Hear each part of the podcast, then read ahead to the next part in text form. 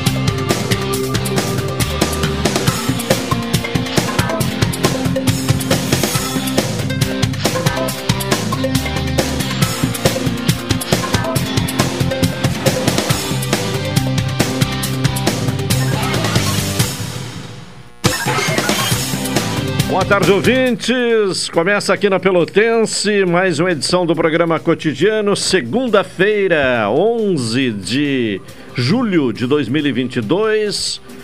Céu nublado, daqui a pouco chuva, é o que a previsão estabelece, né? E o calor, né, que tivemos aí no final de semana, calor para a época do ano, e a alta umidade vai agora se transformar em chuva. Temperatura neste momento, 20 graus.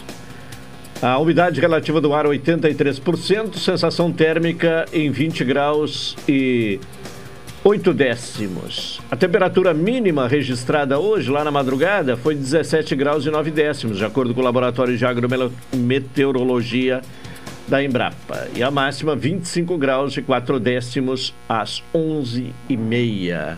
Já caiu a temperatura, né? Se a máxima foi 25, agora estamos com 20. Já houve uma queda importante na temperatura. Vem chuva, depois da chuva, o frio. Elivelton Santos me acompanha na parte técnica. Tony Alves na central de gravações. A produção deste programa é de Carol Quincozes. Direção executiva da Rádio Pelotense de Luciana Marcos. Direção geral de Paulo Luiz Goss. Cotidiano no oferecimento de Saúde do Povo. Promoção Relâmpago, Dia dos Pais, Saúde do Povo. Faça como eu, adquira um plano aposentado com 50% de desconto. Atendimento em todas as especialidades médicas, exames, eletro e check-up gratuitos. Pronto atendimento e internação no Hospital da Santa Casa, com tabela de desconto. Ligue agora para o Saúde do Povo, 33 25 0800 ou 33 25 0303, Saúde do Povo. Eu tenho e você tem. NET HD TV com AU, ligue 21 23 46 23 ou vá na loja, na rua 15 de novembro, 657, e assine já. Consulte condições de aquisição. Aproveite a estação mais saborosa do ano, com as ofertas do Supermercado Guanabara. Expresso Embaixador, aproximando as pessoas de verdade. Café 35 Coffee Store, na Avenida República do Líbano, 286, em Pelotas. Telefone 30 28 35 35.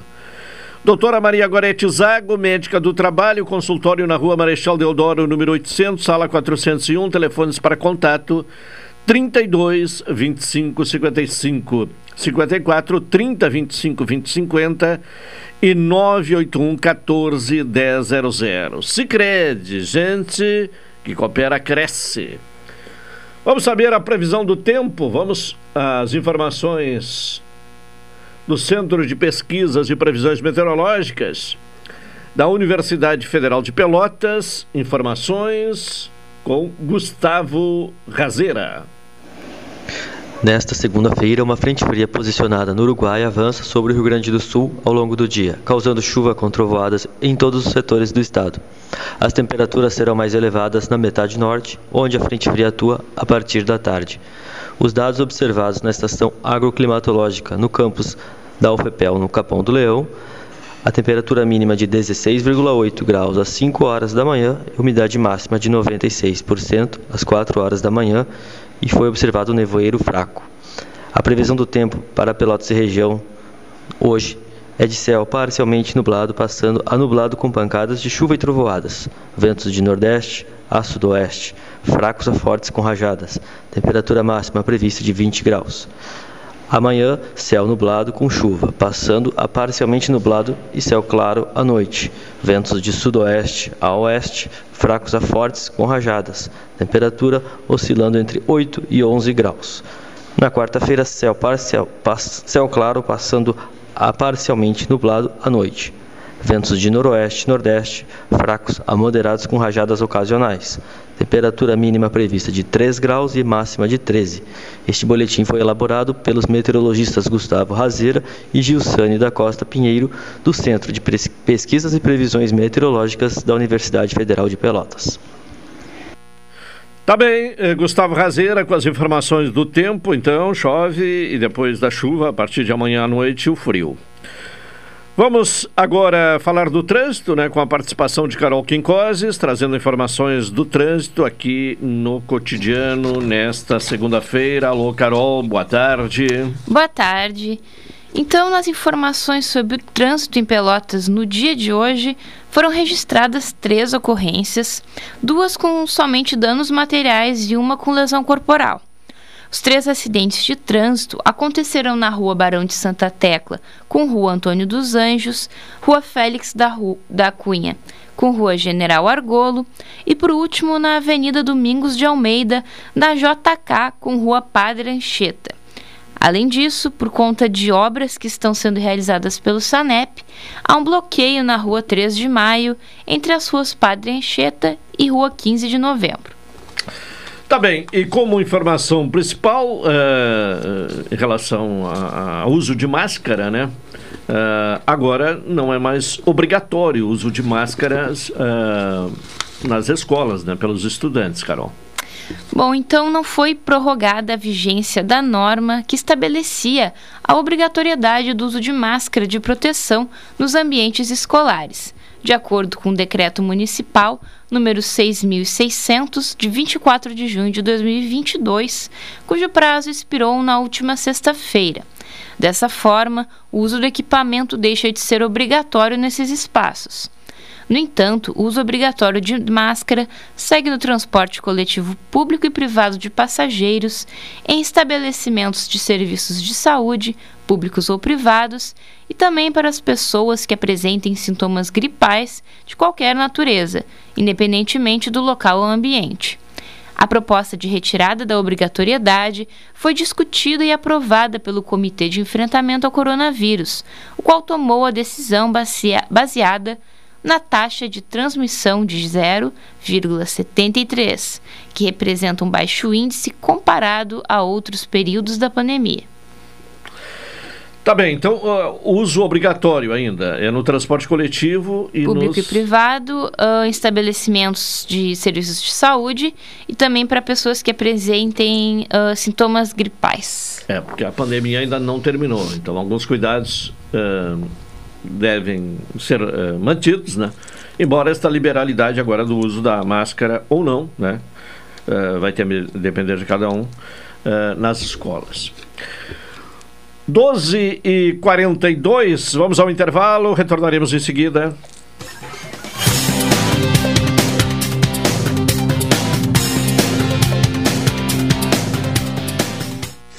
Esta é a ZYK270, Rádio Pelotense, 620 kHz. Música, esporte e notícia. Rádio Pelotense, 10 kW, a mais antiga emissora gaúcha. A Rádio Show da Metade Sul. Acompanhe de segunda a sexta, direto de Brasília, Cidadania e Sociedade, uma abordagem dos principais assuntos do dia, no comentário de Hilton Lousada, às 12h50, no programa Cotidiano. Bom dia, minha família linda! Bom dia, amor! Ah, que bela manhã, hein? Oh, vamos saudar esse sol espetacular que nos dá luz, calor, alegria. Ai, vamos saudar essa energia solar que dá economia e um maridão bem-humorado todo santo dia. Deixe a economia que vem do sol entrar na sua vida. Aproveite o crédito para energia solar do Sicredi. Você reduz a conta de luz e preserva o meio ambiente. Procure a sua agência e saiba mais. Café 35, em todo lugar, forte e marcante o cheirinho no ar. Café 35, em todo lugar, forte e marcante como a história do Rio Grande.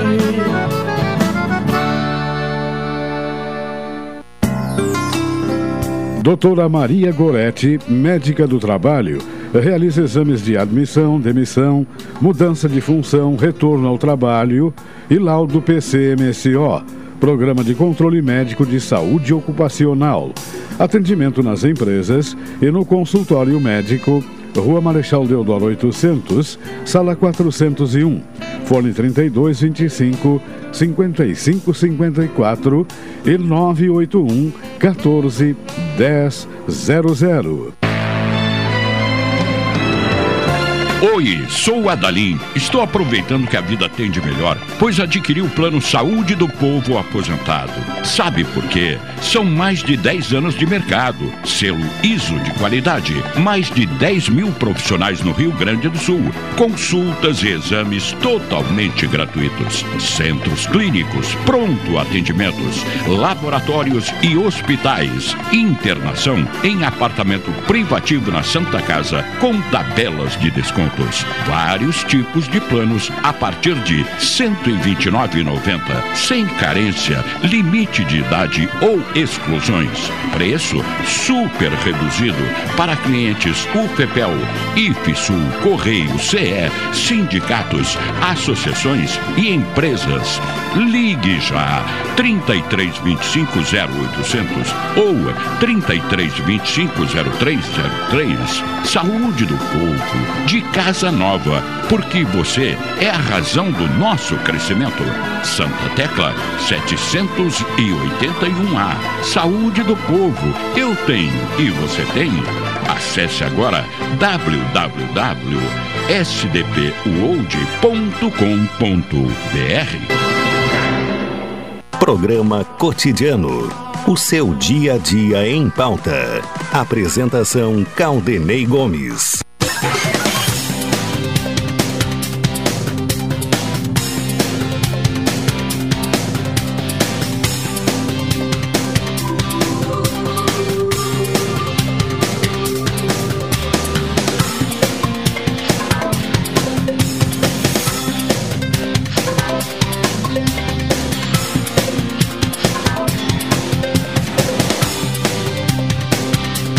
doze e quarenta e seis, cotidiano.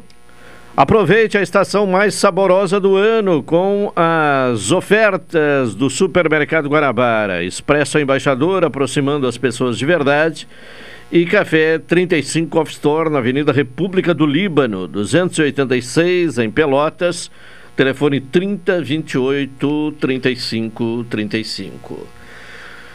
Vamos voltar com a participação de Carol Quincozes aqui no Cotidiano, falando sobre a sanção da lei que institui o Refispel 2022 em Pelotas. A prefeita Paula Mascarenhas assinou na última sexta-feira a Lei Municipal número 7090/2022, que institui o Programa de Regularização Fiscal Refispel 2022. Fique em dia com Pelotas, visando a recuperação de créditos tributários e não tributários do município. A iniciativa tem como objetivo incentivar o pagamento de débitos dessa natureza. será a oportunidade para o contribuinte saldar as suas dívidas com o fisco antes de ser negativado. A data de início da adesão será estabelecida por decreto a ser publicado nos próximos dias. O Refispel é mais uma oportunidade para os empreendedores da cidade que têm alguma dívida junto ao município possam ficar em dia, conforme destacou Paula. É importante ressaltar que após o encerramento do programa, a previsão é de que os devedores passem a ser negativados junto ao fisco municipal e inscritos em cadastro de proteção ao crédito. A administração do Refispel 2022 será feita pela Procuradoria-Geral do Município, que irá analisar e deferir os benefícios. Segundo a lei, o prazo de vigência do programa é de 2 meses, podendo ser prorrogado pela Prefeitura. Tá bem. Tá certo, então. Tivemos aí a participação da Carol. Vamos voltar com outra informação relacionada à questão local, né? A Prefeitura oficializa o programa Juro Zero Pelotense. A Prefeitura de Pelotas lançou o programa emergencial Juro Zero Pelotense para o fomento e a retomada da economia local afetada pelo período pandêmico. A prefeita Paula Mascarenhas assinou, no Salão Nobre do Paço Municipal, o contrato com a empresa Casa do Microcrédito, vencedora do chamamento público para executar as operações financeiras.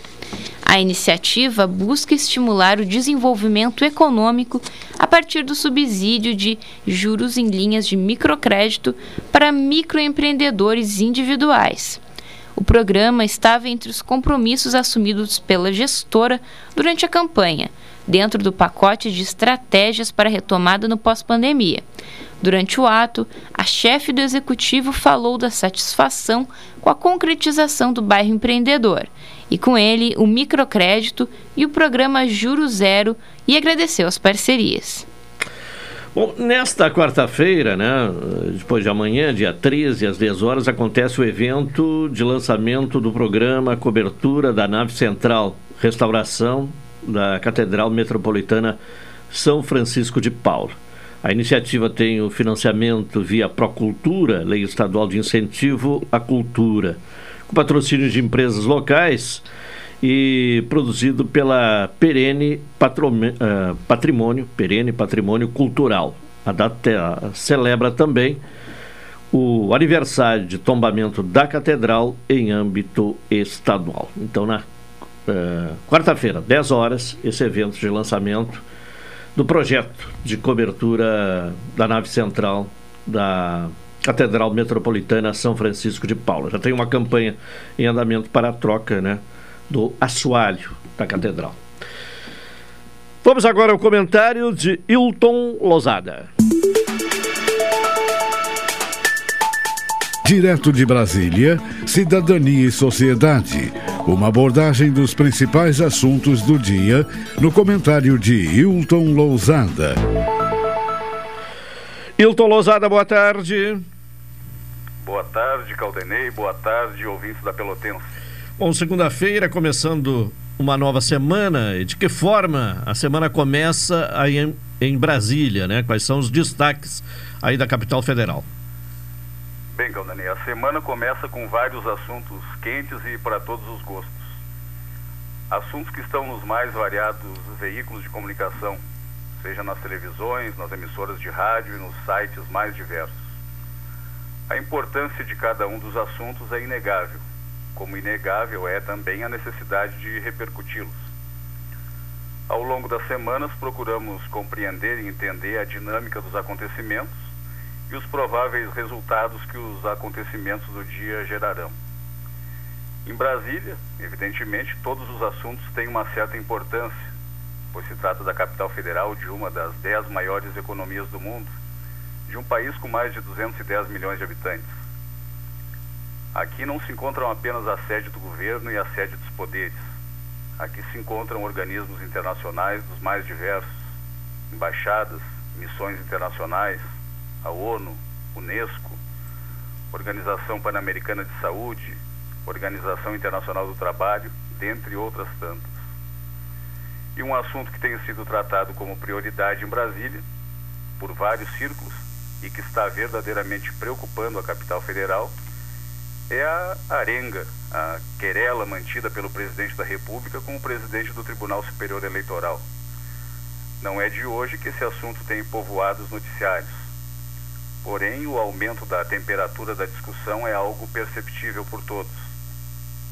No mais recente capítulo, se é que podemos assim chamar, o presidente do Tribunal Superior Eleitoral, ministro Edson Fachin, que também é ministro do Supremo Tribunal Federal, em visita a Washington, fez tratativas bem-sucedidas visando a participação da Organização dos Estados Americanos para que ela envie observadores para as eleições de outubro aqui no Brasil.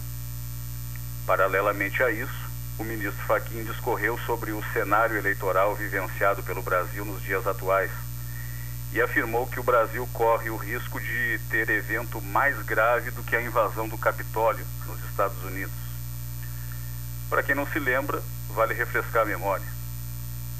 A invasão do Capitólio, que é um dos principais símbolos do poder nos Estados Unidos, foi realizada por apoiadores do então presidente Donald Trump. A invasão foi uma resposta realizada por apoiadores do candidato derrotado, Donald Trump, que concorria à reeleição e foi derrotado pelo atual presidente Joe Biden. 2 manifestantes e 3 policiais morreram no ataque. Mas voltando à passagem do presidente do TSE para Washington, o ministro também fez referência às armas, defendendo que as pessoas se armem unicamente de seu voto. O ministro classificou ainda as sociedades armadas como sociedades oprimidas e defendeu que a população brasileira saiba viver dentro da democracia. Enquanto isso, no Brasil, o presidente da República, falando a um público militar em uma cerimônia de entrega dos espadins aos cadetes da Força Aérea, repetiu que o país sofre ameaças externas e internas e que precisa estar preparado para agir. Deu ênfase nas ameaças internas. Repetiu que a liberdade tem de ser defendida com o sacrifício da própria vida. Em outra oportunidade, dessa vez no Congresso Nacional, comparece o ministro da Defesa, o general de Exército Paulo Sérgio Nogueira Oliveira, acompanhado do comandante do Exército Brasileiro, o general de Exército Marco Antônio Freire Gomes. Perguntado pelos parlamentares sobre as atividades dos militares na Comissão de Transparência Eleitoral, Paulo Sérgio informou que estava sendo feito. Do ponto de vista da orientação política, o ministro da Defesa fez eco, em certa medida, ao que tem dito o presidente da República. Alguns parlamentares foram bastante incisivos ao falarem que nem deveriam estar tratando assuntos eleitorais com os militares. Ao final da reunião, perguntado por jornalistas se haveria golpe, o general respondeu mais ou menos assim: "Pô, perguntar uma coisa dessas aqui?" Evidentemente que aqui cabem análises. As conclusões ainda não podem ser claras, tampouco determinadas. O general Paulo Sérgio e o general Marco Antônio parecem ser os 2 enigmas da República. Evidentemente que o presidente da República tenta arrastar o Exército e as demais forças, por gravidade, para o seu projeto de reeleição, de poder, ou seja lá qual for o projeto dele. Por que digo que ambos os generais são um enigma? Porque ao longo do mandato de Jair Bolsonaro, tanto o ex-ministro da Defesa, o general Fernando Azevedo e Silva, quanto os comandantes iniciais das Forças Armadas, o general Pujol, almirante Ilques e o brigadeiro Bermudes, procuraram se manter longe de qualquer situação que levasse seu comando e seus comandados para áreas de contato com a política. Instados a se posicionarem em favor do presidente, preferiram manter a retórica militar castrense. Ficaram em silêncio. Não declararam apoio. Foram substituídos. Os substitutos vieram com um movimento diferente. O almirante Garnier e o brigadeiro Batista Júnior aparentam ter mais simpatia por Bolsonaro, haja vista as manifestações de ambos. Com comedimento, mas simpáticos. O general Paulo Sérgio Nogueira Oliveira, bem como o general Marco Antônio Freire Gomes, têm mantido uma postura mais contida. Agora, nos últimos 30 dias, talvez fruto de uma pressão do presidente da República, o ministro da Defesa tem apresentado um papel mais substancial. A chave da crise política, que não terminará logo, ainda se utilizará desse embate do presidente da República com o Tribunal Superior Eleitoral para testar vários limites. o papel do general Paulo Sérgio será determinante. Por mais que se julgue que ele possa tomar um lado ou outro, creio que o interessante seja observar o movimento dele e do Exército, pois a depender do jogo de ambos, o país poderá passar por sofrimentos maiores ou nos mostrar que os nossos líderes militares estão comprometidos com o Estado Democrático de Direito. A propósito disso, poderíamos levar em consideração a experiência norte-americana recente, na qual o comandante supremo das Forças Armadas, o chefe do Estado-Maior Conjunto, general Mark Milley, foi pressionado pelo comandante em chefe, nada mais, nada menos do que o então presidente dos Estados Unidos, Donald Trump, a se manifestar e intervir. Por lá, os membros do Estado-Maior consideravam as ideias de Trump ilegais, perigosas ou imprudentes. Havia, inclusive, um plano para renunciar, um por um, em vez de cumprir as ordens de Trump, que, como já dito, consideravam ilegais, perigosas ou imprudentes. Pela primeira vez na história moderna dos Estados Unidos, a principal autoridade militar do país, cuja responsabilidade é aconselhar o presidente, estava se preparando para um confronto com o presidente, porque temia uma tentativa de golpe após Trump ser derrotado nas eleições. O general disse a seus subordinados que achava que Trump estava fomentando uma agitação com o objetivo de lançar mão de uma lei chamada Lei da Insurreição e finalmente convocar os militares a intervir. Então, é isso. Para além disso, ouvintes da Pelotense, o que mais haveria para ser dito? Na minha opinião, o momento é de cautela, de não acirramento de ânimos. A agitação, a provocação e o destempero só irão acirrar os ânimos. Estamos a pouco mais de 2 meses das eleições, o que no cenário atual é uma eternidade. Quando não vivemos um problema ainda, é necessário aprender com quem já viveu. A experiência recente dos Estados Unidos nos parece um caminho a ser seguido. As Forças Armadas dos Estados Unidos tiveram um papel relevante nesse episódio, e o país ainda é uma democracia. Caldenei. Tá bem, Hilton Lousada. Muito obrigado, uma boa tarde e até amanhã. Boa tarde aos ouvintes da Pelotense. Pontualmente 1h, vamos ao intervalo para retornar em seguida com o cotidiano. Esta é a ZYK270, Rádio Pelotense, 620 kHz. Música, esporte e notícia. Rádio Pelotense, 10 kW, a mais antiga emissora gaúcha. A Rádio Show da Metade Sul. A energia solar é a alternativa que reduz a sua conta de luz e protege o meio ambiente. E o Sicredi é o seu grande parceiro. Em 2021, liberamos R$1 bilhão em crédito para a geração de energia solar no Rio Grande do Sul. Vamos juntos construir um mundo melhor? Faça seu financiamento com a gente. Aqui no Sicredi, o dinheiro rende uma sociedade mais próspera e sustentável. Café 35, em todo lugar, forte e marcante o cheirinho no ar. Café 35, em todo lugar, forte e marcante como a história do Rio Grande.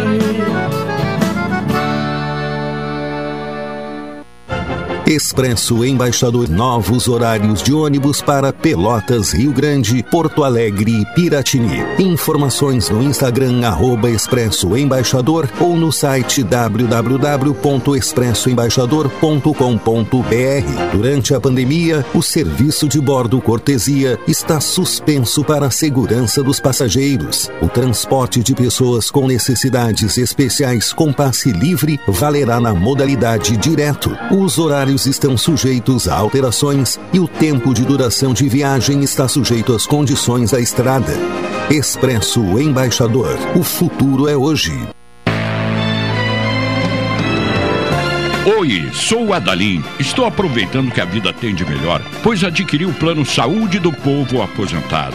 Sabe por quê? São mais de 10 anos de mercado, selo ISO de qualidade, mais de 10 mil profissionais no Rio Grande do Sul, consultas e exames totalmente gratuitos, centros clínicos, pronto atendimentos, laboratórios e hospitais, internação em apartamento privativo na Santa Casa, com tabelas de descontos, vários tipos de planos a partir de R$ 129,90, sem carência, limite de idade ou exclusões. Preço super reduzido para clientes UFPel, IFSUL, Correios, CE, sindicatos, associações e empresas.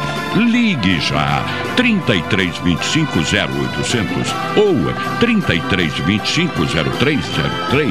Saúde do Povo. De Casa Nova, porque você é a razão do nosso crescimento.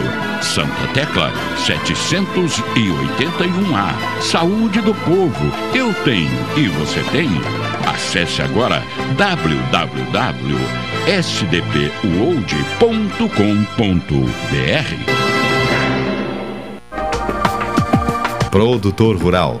Participe do seminário Duas Safras, dia 12 de julho, terça-feira, a partir das 8 horas no Centro Português, em Pelotas.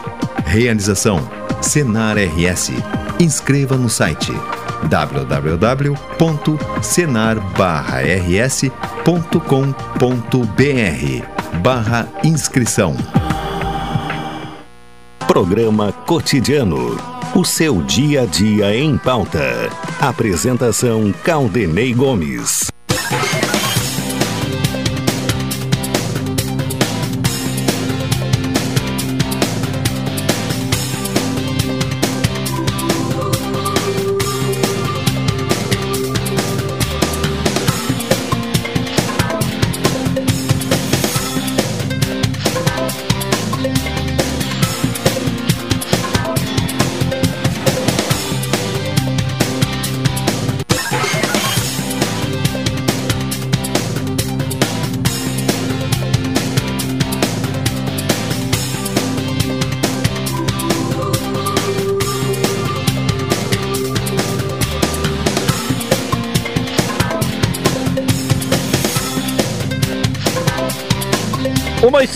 Estamos de volta com o programa cotidiano desta segunda-feira. Plano aposentado Dia dos Pais do Saúde do Povo. O amor de pai é um amor que protege, guia e dá forças. Adquira o plano aposentado Saúde do Povo com 50% de desconto. Ligue agora para o Saúde do Povo 3325-0800 ou 3325-0303, Saúde do Povo, eu tenho e você tem. Doutora Maria Gorete Zago, médica do trabalho, consultório na Rua Marechal Deodoro, número 800, sala 401, telefones para contato 32 25 55 54, 30 25 20 59, 81 14 1000. Sicredi, gente que coopera, cresce. Segunda-feira, Renato Varoto já conosco para participar do programa de hoje. Varoto, boa tarde. Boa tarde, Caldenei, boa tarde aos ouvintes. Eu já ia dizer boa tarde, Carol, mas a Carol sumiu foi buscar açúcar, porque não tinha açúcar. Esse departamento é com ela. É, mas tudo bem. Eu a cada dia me preocupo mais com a situação brasileira. Na minha coluna de final de semana no Diário da Manhã, eu usando uma linguagem militar, já que vivemos num governo militar ou militaresco, eu dizia que nós caminhamos em marcha batida para a destruição da nação brasileira. O golpe bolsonarista se evidencia a cada dia. A minha coluna foi escrita na quinta-feira à noite. Eu ainda não sabia, sem poder prever o que aconteceria no final de semana. Tão breve nós teríamos uma tragédia do porte dessa de Foz do Iguaçu. Mas no Japão mataram o ex-primeiro-ministro. Bom, isto, o Japão tem mais de 100 milhões de habitantes. Houve um homicídio em 2021. Nós temos quantos por hora, Caldenei? Ah, só pesquisando, né? É um número alto, né? Bom, então o que me preocupa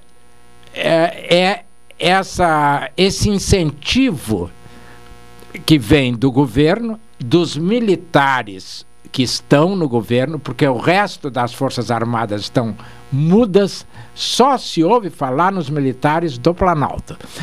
E a nota do presidente da República demonstra bem o que ele pensa e que ele já tinha dito há algum tempo atrás.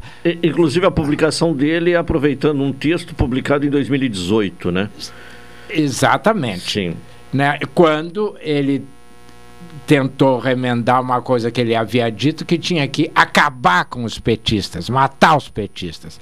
Ora, esse incentivo é realmente inaceitável. Agora, eu também me parece que é meio precipitada a posição da presidente do PT, a Gleisi Hoffmann, que é uma questão de segurança pública. Isso não é segurança pública. Se tu faz um aniversário, eu entro na tua casa porque não gosto de ti, não gosto do teu programa. A segurança pública começa agora, na punição exemplar dos envolvidos ou do envolvido, porque parece que ele agiu sozinho. E é uma coisa tão cruel, né, Caldenei, que ele estava com um filho de 45 dias. Sim. Coincidentemente, o falecido tinha um filho de 40 dias, portanto nasceram praticamente na mesma semana. Ele foi em casa, deixou o filho, deixou a mulher e voltou, como que dizer, eu vim para matar, porque PT, para mim, tem que estar morto. Isso me lembra aquela frase antiga, que tu, como um jornalista, conhece: bandido bom é bandido morto. Como se não houvesse razões, como se... Agora, quando eu vim para cá, na esquina da... Eu nunca sei se é Professor Araújo ou Santos Dumont, que vem para cá. Com Andrade Neves, é Santos Dumont. Santos Dumont. É. Com a Bento, ali tu tens o quê? Tu tens um prédio que tem uma longa marquise, tanto pela Santos Dumont quanto pela Bento. Eu contei 7 pessoas dormindo no chão, abandonados. Abandonados. Não pelo João Manoel Peil, mas abandonados aqui pelo Estado. Isso é inaceitável. Há poucos dias você falou aqui da ocupação de pessoas que estavam ocupando, né, para dormir no Banco do Brasil, né? Outras agências também, né? A Caixa Econômica Federal da Neto também já tem no saguão ali pessoas. Saguão, eles disputam o Itaú. Boa tarde, João Manoel. O Itaú, ali da 15, esquina... Praça, aquele antigo, tem uma entrada para deficientes pela 15. Eles têm que fechar de noite. Por quê? Porque as pessoas se mudaram para lá.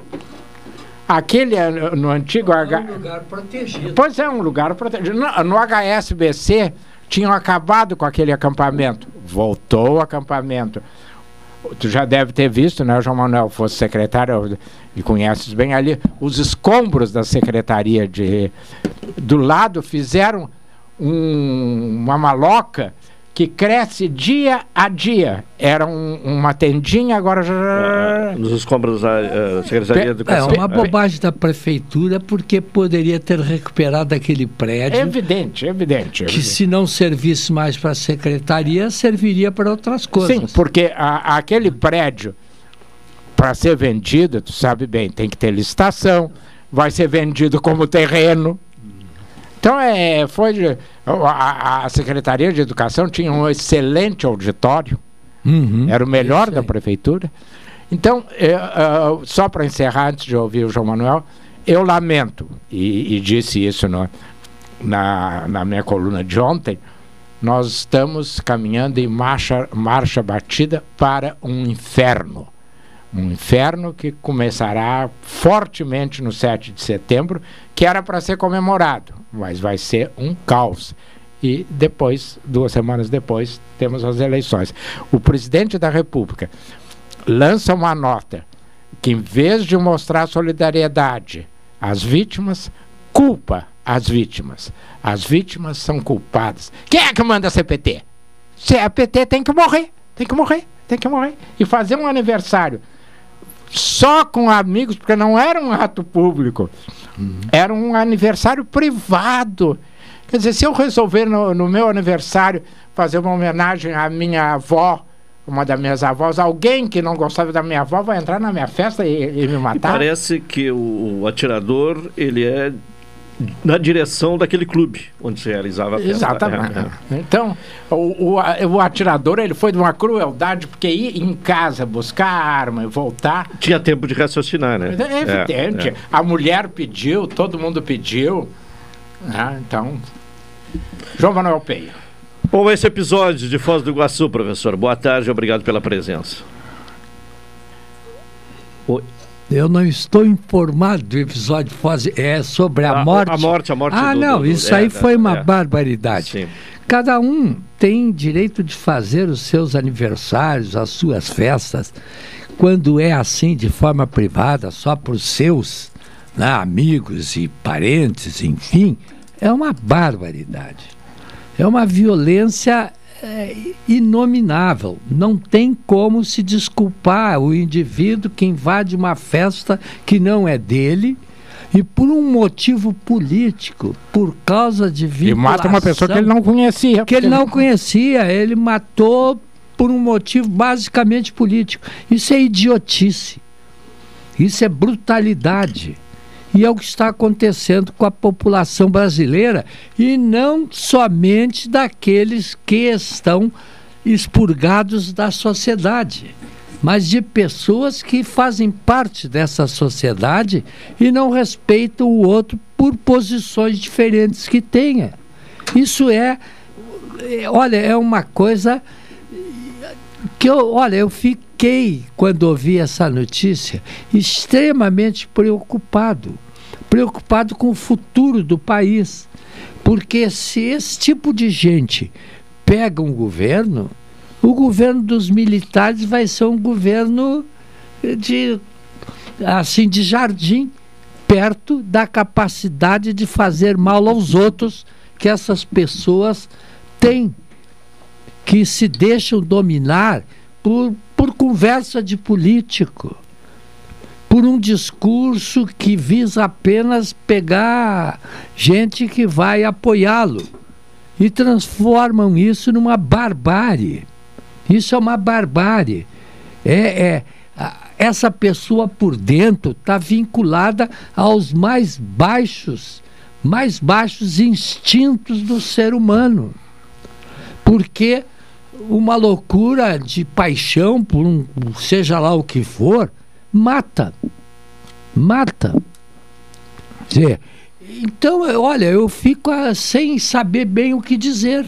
O João Manoel colocou uma coisa, Caldenei, que eu acho muito importante. As pessoas que estão fazendo isso não são os moradores de rua. Não são. Eles estão lutando para se manterem vivos. Eles não têm tempo de agredir o próximo. Aquele médico, outra notícia do dia, que estuprou a grávida logo após o parto, isso é inominável. Isso é bestial. É uma baixeza humana que na nossa época não se consegue explicar mais. Sim. Bom, nós temos o professor Guedes também, está ao telefone conosco. Professor, boa tarde. Tarde aqui na região com granizo. Pois é, há pouco o Varoto chegou aqui trazendo esta informação que caiu granizo, né? Foi muito forte. Por sorte, eu ia sair, né? Por sorte, meu carro ficou na garagem, né? Imagina só, o granizo em cima do meu carro, ia chorar o dia inteiro, né? Mas eu estava ouvindo os dois colegas falarem sobre exatamente o que? Qual foi o assassinato, qual foi o atentado de agora? Sobre o vereador, hein? O do vereador. Não é vereador, ele foi candidato a vice-prefeito lá em Foz do Iguaçu, né? Eu vou dizer uma coisa aos dois meus amigos que são espiritualistas, não é? São pessoas assim, um otimismo razoável a respeito da humanidade. Não adianta, nós estamos cansados, não adianta nós fazermos discursos e demonstrações de horror. Ah, isso não cabe no século XXI, isso não cabe, uma barbaridade, uma atrocidade. É uma atrocidade, vai continuar sendo uma atrocidade. Sabe quando é que nós teremos alguma chance de acabar com isso? Quando tivermos a humildade de conhecer melhor o ser humano, sabe? Nós tivemos uma sinalização importante para conhecer o ser humano, que foi o desenvolvimento da psicologia profunda, não é? E Darwin colocou o ser humano entre as espécies, não é? Mas parece que nós desprezamos isso e continuamos na mesma tecla, nos negando a reconhecer o ser humano. A essência do homem é o próprio homem. Nós temos que entender melhor esses mecanismos, estes ódios. Ninguém esteve ao certo até hoje a agressividade humana, porque é diferente da agressividade das outras espécies. Isso que precisa ser entendido, né? Por exemplo, explicam as guerras por questões racionais, né? Prisão à mãe pátria, espaço vital, agredir, etc. Quando na realidade nós aprofundarmos a respeito das guerras, vamos chegar à conclusão que é uma espécie de finicídio, entende? Nós precisamos dar mais atenção a isso. A psicologia profunda deve ser difundida em todos os níveis de conhecimento, não é? E deve ser palco de consideração de nós que somos denominados de intelectuais, porque senão nós não vamos sair disso. Cada dia que eu ligo a televisão é uma tragédia, um desastre, é uma coisa horrorosa. Parece que estamos cercados de monstros. E quando eu li um trabalho de uma psiquiatra paulista dizendo que nós somos cercados de psicopatas, eu achei que era um exagero, mas não é. Não é um exagero. Nós estamos vendo a agressividade humana brotar a todo momento. Quer dizer, provavelmente alguém se viu assustando, está ficando paranoico, né? Não é. Não é. Olha, esse retentado político lá, esse moço que morreu, quer dizer, e olha o nosso presidente, olha de última fala do nosso presidente. Quando ele mencionou sobre o caso do Capitólio, não do Capitólio não, mas nós vamos saber o que fazer, se alguma coisa der, né? Com relação à eleição, é incentivo, é um homem perigoso. Né? É isso que eu tenho a dizer, sabe? Sim. Varoto, o professor Guedes está conosco, alguma questão sobre o que foi... Não, raramente eu concordo com o Guedes em totum, mas sou obrigado a concordar, até porque ele coloca a questão da psicanálise, da psiquiatria, etc., que ele se dedica muito a isso, e eu não encontro, Guedes, muita explicação nesses estudos para essa bestialidade. Eu sei que tu não vai, agora nós vamos discordar, eu acabo encontrando alguma explicação no transcendente, no espiritual, mas na ciência eu não consigo entender como é que um médico estupra uma mulher logo após um parto.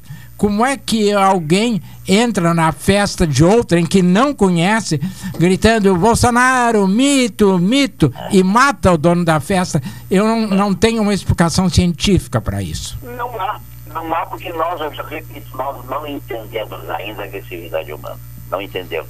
E tira o médico dessa história, não é porque é muito mal, tira o médico dessa história, tu vai ver que, apesar de poder encontrar um monstrengo, né? Um monstrengo, porque realmente é um monstrengo. Mas nós temos que começar... Sabe uma coisa, uma das coisas mais sábias que mulherou os séculos, que tu sabes, o Peiro sabe, todo mundo sabe, é de conhecimento comum, a frase do Santo Agostinho, né? Que foi um profundo psicólogo, né? Lembra dela, né? Não procura fora, fica em ti mesmo. As verdades estão no interior do ser humano. Olha que coisa fantástica. Aliás, Santo Agostinho, ele não foi só um psicólogo, ele foi um psicólogo, foi um filósofo, foi um sociólogo, ele foi tudo. Sim, foi tudo. Ele aprendeu com o próprio passado. Olha aqui, eu tenho aqui na minha cabeceira, um livro. É impressionante a retórica desse homem com relação às provas de existência de Deus. Sabe? São provas irrefutáveis, ele tem uma força fantástica de convencimento, não é? Mas eu estou me perdendo nessa percepção psicológica dele. E não é único, muitos tiveram essa percepção psicológica. Entende? Nós temos que entender melhor o que somos, não entendemos até hoje, meu Deus do céu. Estamos tropeçando nas mesmas coisas, mas quem ia pensar numa guerra na Europa em pleno século XXI? Quem ia pensar? É uma coisa incrível, né? Existem já minas nas nações do mundo, 146 nações do mundo, 40% delas estão em guerra. Em guerra civil, em guerra com os vizinhos, em guerra não sei porquê. É um fenômeno da guerra que precisa ser entendido em outras bases, entende? Eu pensei muito dessa retórica. Não adianta enquanto nós não conhecemos o ser humano.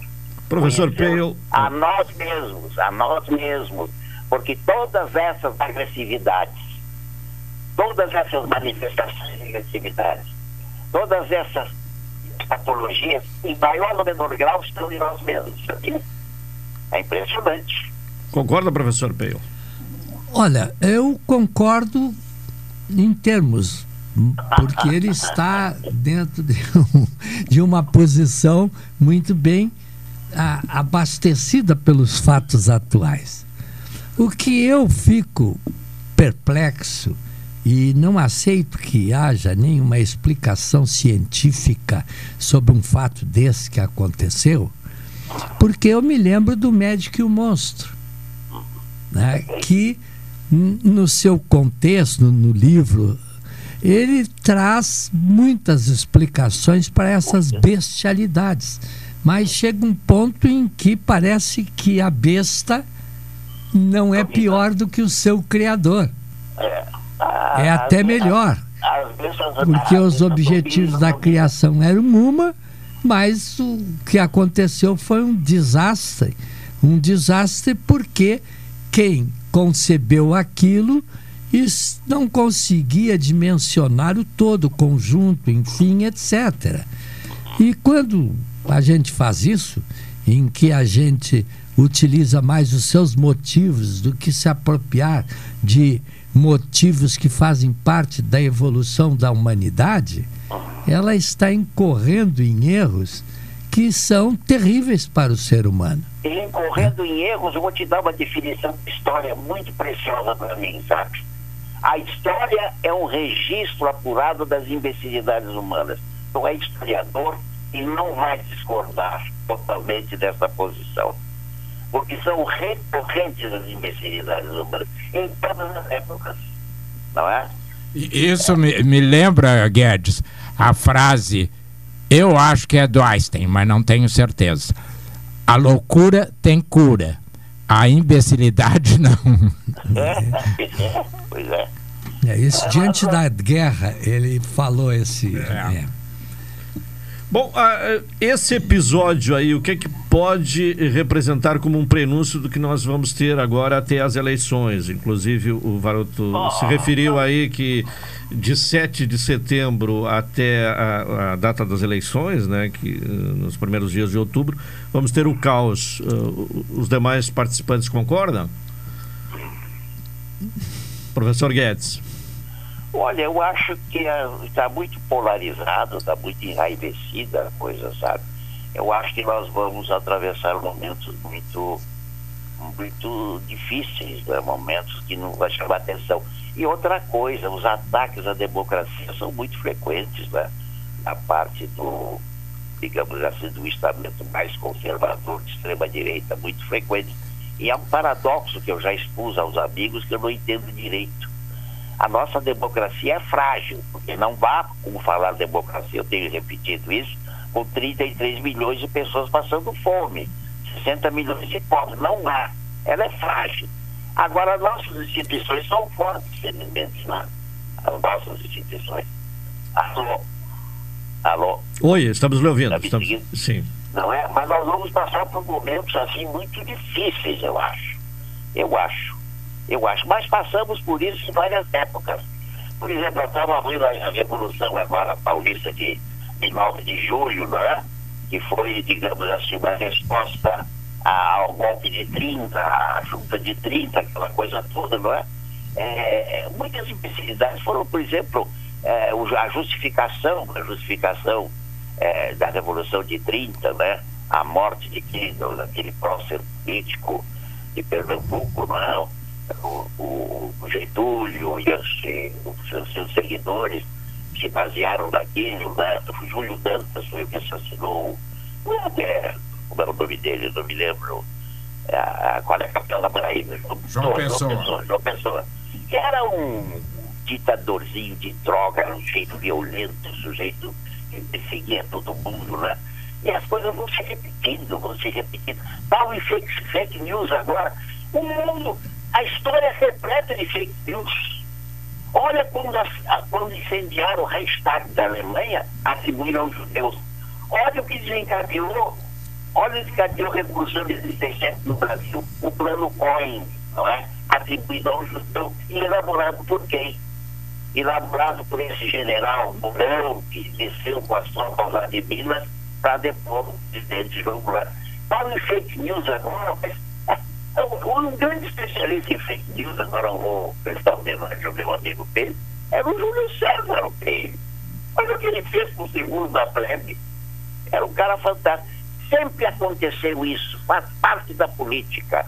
E eu acho que o principal da fake news é o seguinte, que as pessoas gostam de ouvir essas coisas, e faz bem, porque fecham com algumas coisas ruins dentro delas, entende? Esse é a cimenteira do fake news lá. Quer dizer, as pessoas na fake news ouvem o que gostariam de ouvir. Mas é isso que eu tenho a dizer. Eu não sei, professor Peil, o que esperar até as eleições? Olha, eu acho que as coisas podem, se não houver lição alguma a tirar desses atos inexplicáveis... E até me parece que não, porque a família que controla o país no momento, ela tem coisas inconcebíveis. O filho do Bolsonaro fez aniversário e apresentou um bolo para a sua festividade privada com sua família, onde no centro do bolo tinha um revólver. Um revólver. Eu acho que ainda hoje deu na televisão sobre isso, né? Agora, como é que uma pessoa pode, diante desse crime brutal que aconteceu, né?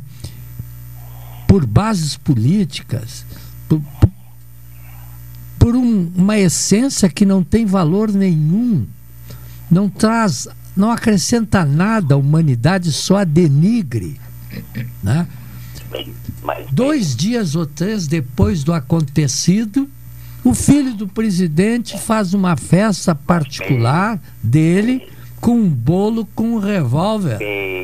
Acho que 38 cano curto, pelo que eu vi na televisão. Quer dizer, então, o professor Guedes está tentando... Meu discurso é o mesmo. A indignação do valor, indignação de todos os homens de boa vontade. Mas a pergunta é a seguinte: como a nossa classe média, a nossa elite, colocou no poder pessoas assim? É isso que eu quero saber. Essa é a grande lição que nós temos que pesquisar para não repetir no futuro. Como? Apesar de tantas advertências. Me explica. Ô Guedes, a questão fundamental é que existe, não vou dizer uma filosofia, mas uma ideia por parte da ação daqueles que empolgam o governo de alguma maneira, de que nós estamos em guerra. Quer dizer, eles agem como se houvesse uma guerra e eles fossem... E ameaçando com as Forças Armadas. Hein? E ameaçando com as Forças Armadas. Não, ameaçando em discurso, mas não ameaçando porque o Exército não está na rua. Não está na rua. Não está na rua. E não vai estar. Entendeu? Se alguma parte do exército sair às ruas, nós vamos ter uma... Mas não vai haver isso. General não sai na rua com armamento na mão. Entendeu? Até porque não tem mais nem idade para agir com violência e capacidade de violência.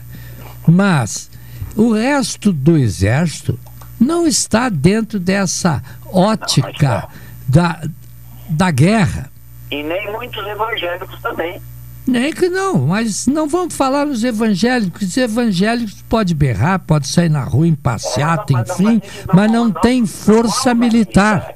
Não há unanimidade, sabe? Mas não tem força militar. Claro que não é unanimidade.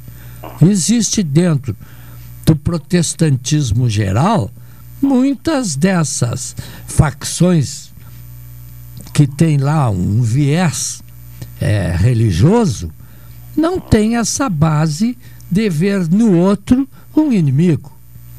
E o governo está dentro de uma prancha de surf, tentando surfar em cima de algo que ele acredita, que é que o Estado brasileiro está em guerra, que tem forças contra eles, mas em verdade eles têm que agir certo.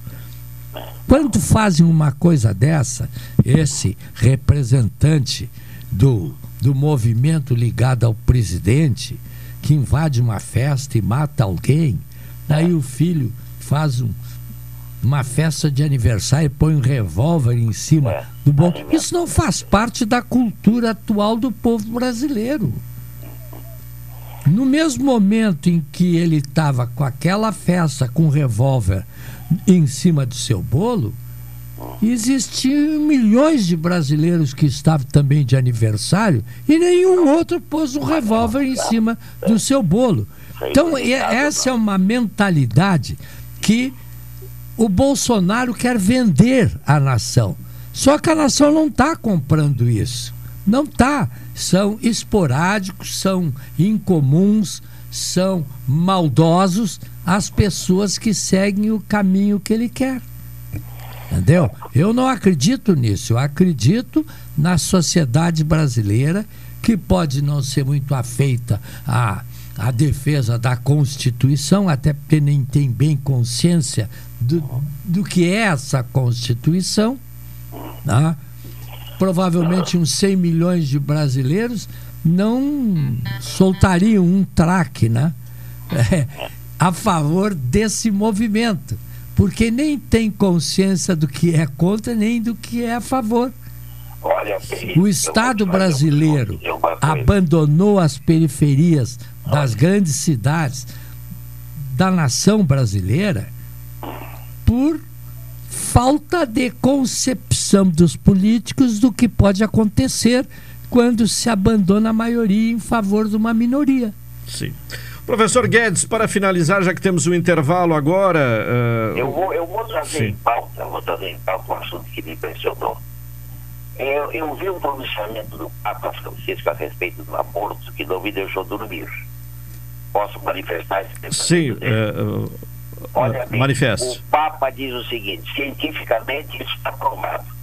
O feto, em um mês, já tem seu DNA, quer dizer, já tem seu futuro DNA, já tem. E ele faz a pergunta fantástica que me perturbou: é justo matar alguém, que seria o feto, para resolver um problema? Dorme com essa postura do Papa. É justo? Aí eu digo, eu ia dar um exemplo assim, extraordinário, fantástico, para assinalar a importância dessa colocação do Papa. Quer dizer, eu me atrapalho, o Banco Bradesco vai executar os meus bens. É justo eu matar um oficial de justiça que vai executar os meus bens, o presidente do Banco Bradesco, para resolver o problema? Veja bem, pensa nisso. Tá bem. Eu quero agradecer a sua presença, okay. e na sequência, inclusive, vamos ouvir a opinião dos outros demais sobre essa questão que o senhor levantou. Uma posição muito avançada, muito sensível do Papa, sabe? Me impressionou. Tá certo. Tá bem? Professor Guedes, muito obrigado. Eu que agradeço a oportunidade. Um abraço a todos vocês. Tá bem, obrigado. Não se molhem muito, hein? Ainda não começou a chover aqui, pelo menos aqui. Com as pedras, viu? Vamos esperar a chuva. Tá bem, muito obrigado. As pedras do caminho, as pedras do céu. Ah, é. Tá bem, então. Obrigado. Tchau. 1h37, intervalo. Retornaremos na sequência.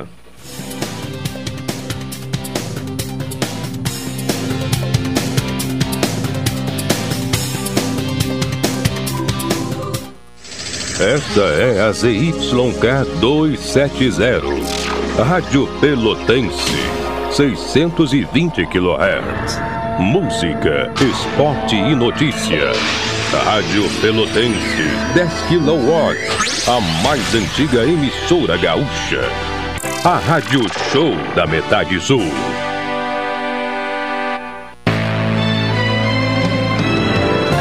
Oi, sou o Adalim. Estou aproveitando que a vida tem de melhor, pois adquiri o plano Saúde do Povo aposentado. Sabe por quê? São mais de 10 anos de mercado, selo ISO de qualidade, mais de 10 mil profissionais no Rio Grande do Sul, consultas e exames totalmente gratuitos, centros clínicos, pronto atendimentos, laboratórios e hospitais, internação em apartamento privativo na Santa Casa, com tabelas de desconto. Vários tipos de planos a partir de R$ 129,90, sem carência, limite de idade ou exclusões. Preço super reduzido para clientes UFPel, IFSUL, Correios, CE, sindicatos, associações e empresas. Ligue já 3325-0800 ou 3325-0303. Saúde do Povo, de casa nova, porque você é a razão do nosso crescimento. Santa Tecla 781A. Saúde do Povo. Eu tenho e você tem. Acesse agora www.sdpuold.com.br. Chegar a um destino mais seguro depende de todos nós. Por isso, a Expresso Embaixador tem um recado. Faça a sua parte e vacine-se assim que estiver disponível para você. Em breve, poderemos viajar com ainda mais tranquilidade. Enquanto isso, continue se cuidando, usando máscara e álcool em gel. E se precisar pegar a estrada, estamos preparados para levar você com segurança. Expresso Embaixador, aproximando as pessoas de verdade. Café 35, em todo lugar, forte e marcante o cheirinho no ar. Café 35, em todo lugar, forte e marcante como a história do Rio Grande. Chegou a hora de compartilhar. Resultados tão positivos rendem milhões de sorrisos. No campo e na cidade renderam prosperidade. Nenhum número pode ser maior do que o que rende um mundo melhor. Sim, sim, sim, sim. Os números do Sicredi são assim. Campanha do Agasalho, Rádio Pelotense, 97 anos de solidariedade. Junte roupas, cobertores, lençóis, calçados, alimentos não perecíveis, produtos de higiene, deixe na Ótica Lume, 7 esquina Osório ou aqui na Pelotense. Rua Alberto Soveral, número 64. Daqui só se leva o amor. Campanha do Agasalho, Rádio Pelotense. 97 anos de solidariedade. Vamos proteger do frio quem mais precisa. Apoio Ótica Lume. Nosso foco é a sua visão. Daqui só se leva o amor. Dicas para combater o Aedes aegypti. Vasos de plantas acumulam água e são ótimos locais para o mosquito se desenvolver. Assim, deve-se colocar terra nos pratos que ficam embaixo dos vasos, pois ela manterá a umidade para a planta e evitará a reprodução do mosquito. Rádio Pelotense 620 AM. Todo mundo ouve no combate o Aedes aegypti. A doação de órgãos salva vidas. A posição na lista de espera de doação de órgãos é definida por critérios técnicos, entre eles a compatibilidade sanguínea e antropométrica entre doador e receptor, a gravidade do quadro e o tempo de espera em lista. Para alguns tipos de transplantes, é exigida ainda a compatibilidade genética. Deixe que a vida continue. Seja um doador de órgãos. Uma campanha da Rádio Câmara. Apoio Rádio Pelotense 620 AM. Todo mundo ouve. Programa Cotidiano. O seu dia a dia em pauta. Apresentação Caldenei Gomes.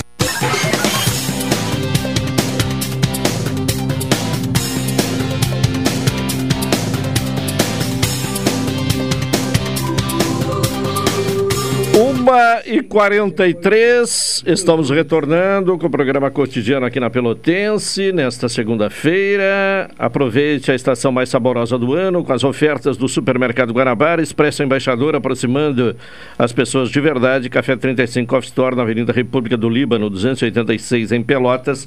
Telefone 3028-3535. Bom, uma questão que foi trazida pelo professor Guedes, antes do intervalo, rapidamente, Varoto, essa referência que o Guedes fez à manifestação do Papa, de uma forma resumida, né, de que não se deve matar, né, o feto para resolver um problema. Eu não pretendo discutir o problema, porque eu acho que ele é muito longo e nós não temos tempo para isso. A questão do aborto é complicadíssima. Nós estamos colocando, por exemplo, no Brasil, a direita é anti-aborto, a esquerda é aborteira. Quer dizer, o presidente Bolsonaro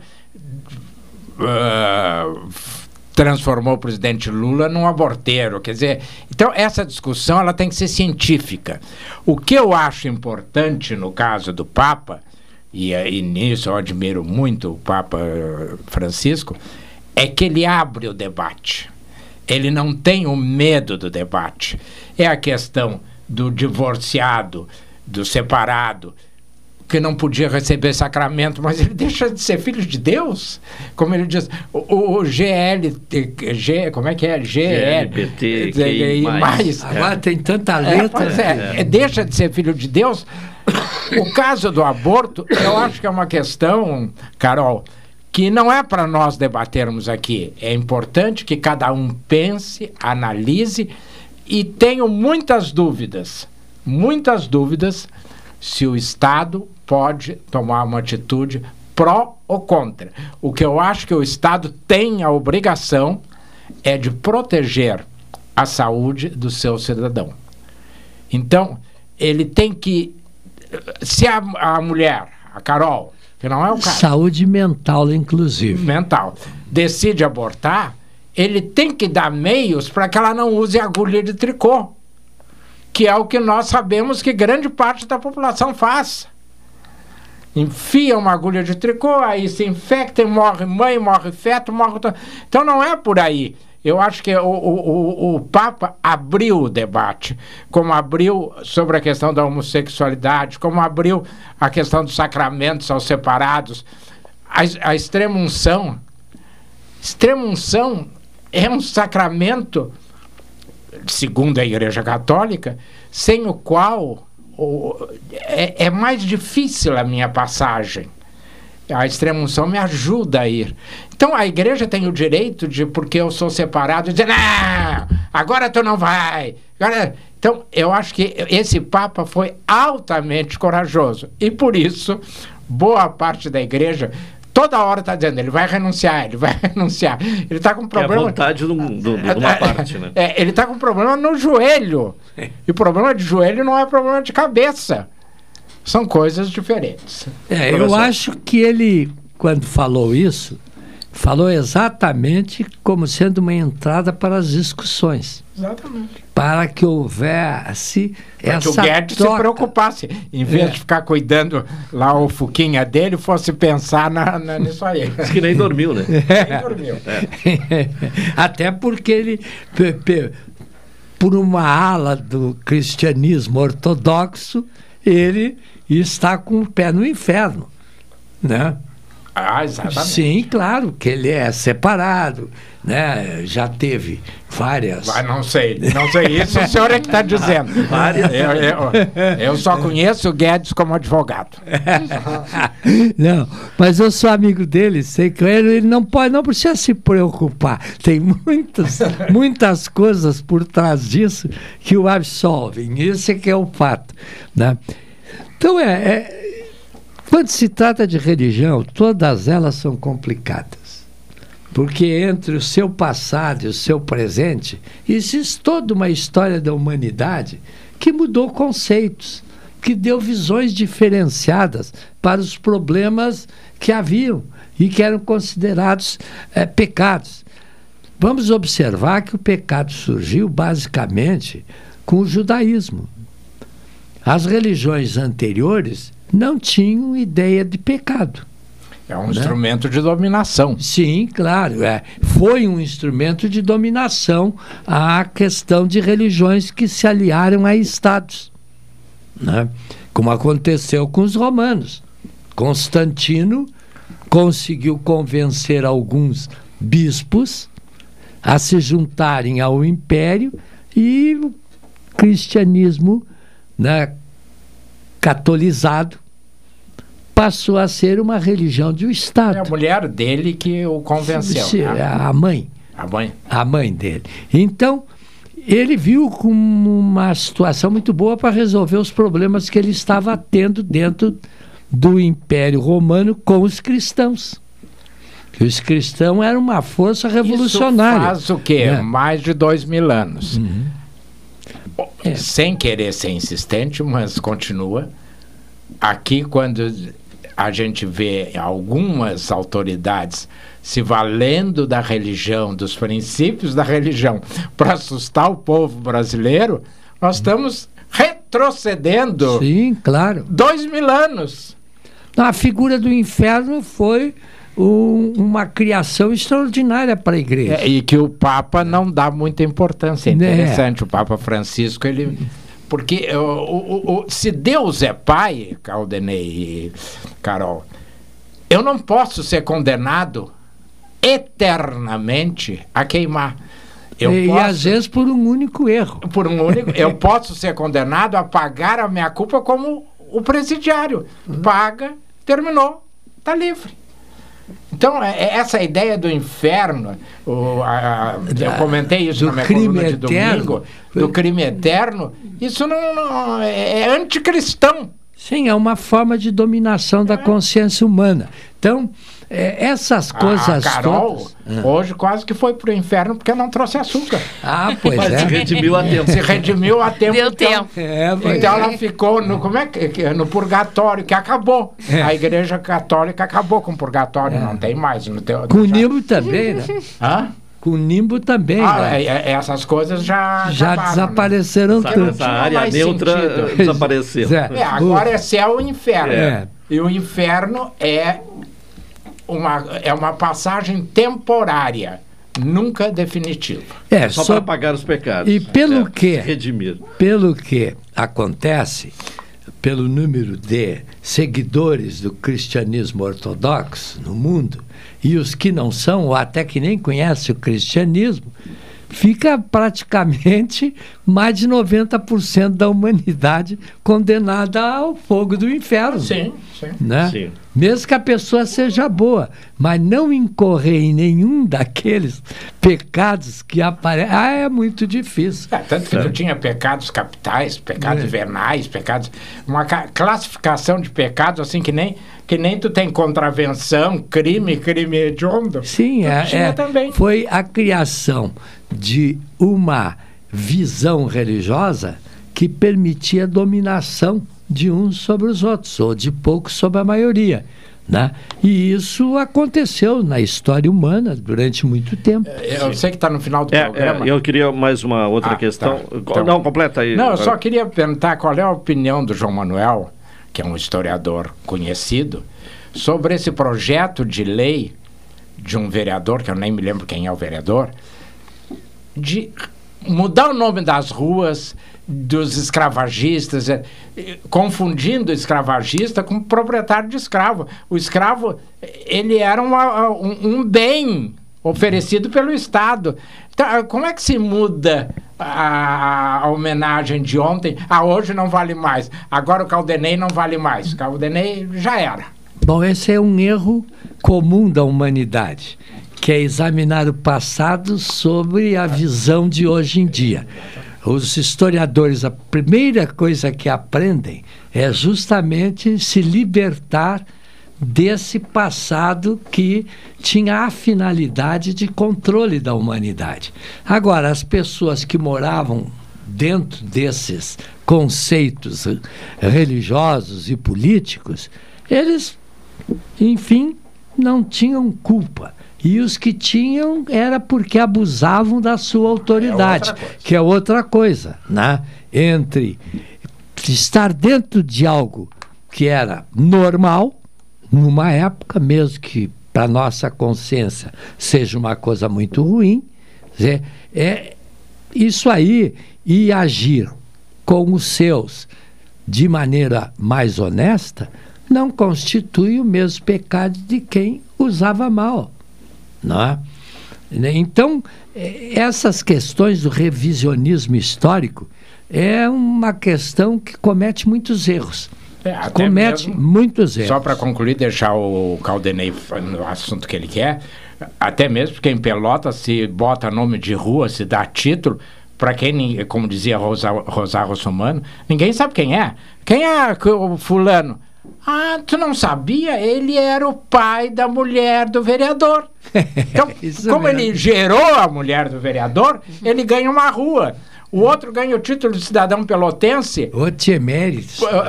O cidadão emérito, porque atravessou a praça e não foi assaltado. Então, a doutora Rosa Russomano, que era uma inteligência brilhante, ela dizia: Pelotas não sabe reconhecer os que a construíram. Bom, palavra sua. A outra questão é essa preocupação dos prefeitos em relação à redução da arrecadação. Primeiro com a limitação dos 17% do ICMS sobre combustíveis, energia elétrica e transportes coletivos, e agora mais essa PEC dos benefícios que poderá reduzir já neste ano o poder de investimento dos municípios, o que está gerando preocupação dos prefeitos. A opinião dos senhores? Eu acho que é uma bobagem muito grande, porque não pode mudar unilateralmente uma questão fiscal sem ter uma ideia e uma modificação geral no sistema. O sistema é ruim? É, até é. Né? Mas se fores mudando parcialmente uma coisa ou outra, pode gerar problemas maiores. É o caso dos municípios. O município é aquele ente que está mais próximo da população. As prefeituras são aquelas que se relacionam diretamente com a população. Então, se esse município perder a sua capacidade de investir em benefícios para a sociedade, comete-se uma injustiça muito grande com o município, até porque são preservados os outros entes da federação. Apesar que os estados também sofrem bastante em relação a isso aí, mas tiram das costas do governo federal só para encerrar, que está no fim do programa, o João Manoel foi secretário de Educação, conhece melhor do que eu. Isto aí atinge em cheio a educação pública, sim, principalmente o primeiro grau, e em cheio a saúde pública. Então, como são dois bens, junto com o meio ambiente e com a cultura, que não interessam a esse governo, não tem importância. Agora, eu não entendi, foi a manchete de hoje, de que a prefeita disse que não fará Como é que é a manchete, Carol? Redução, controle, qualquer... Tem uma manchete assim que ela não está preocupada com isso. E outro dia eu vi ela dizendo que estava preocupada. Ela falou aqui no dia do aniversário da cidade, falando que estava extremamente preocupada, que nunca esteve tão preocupada. E hoje tem uma matéria aqui, então eu fiquei em dúvida, porque se eu gasto 100 e de repente eu passo a receber 10... Bom, o que o governo federal, aliás, isso tem um defeito da Constituição de 88, se empurrou tudo para os municípios... E se manteve nas mãos da União a receita. Dinheiro. É o mesmo que eu agora... Tanto que o Ministério da Educação tem uma organização interna que tem a finalidade de ajudar os municípios na implementação das séries iniciais da educação. Exatamente. E só para encerrar, é o mesmo que eu antes de sair, eu não vou fazer isso, Caldenei, porque senão tu vai brigar comigo. Eu pegar meus carnezinhos e dizer assim, ó, Carol, paga com teu dinheiro, porque aí é uma questão dela, né? Esse mês, que eu te passo o dinheiro depois. Esse mês eu tô sem. É o que o governo federal está fazendo. Está empurrando para... Agora tá. Mas não está empurrando, ele está gastando nas coisas que interessam a ele. Ele imaginava uma receita, uma queda no diesel de 18 centavos. No Rio de Janeiro caiu 5 centavos. Os caminhoneiros estão possessos, porque esse auxílio de R$1.000 não enche um tanque de caminhão. E é até 31 de dezembro. É isso aí. Varoto, obrigado. Professor João Manoel Peil, também muito obrigado pela presença no programa desta segunda-feira. Estamos chegando ao final, né, de mais uma edição do programa cotidiano. Retornaremos amanhã às 12h30, com mais uma edição deste programa, né? Vem aí o Cláudio Silva com a Super Tarde. Uma boa tarde a todos e até amanhã.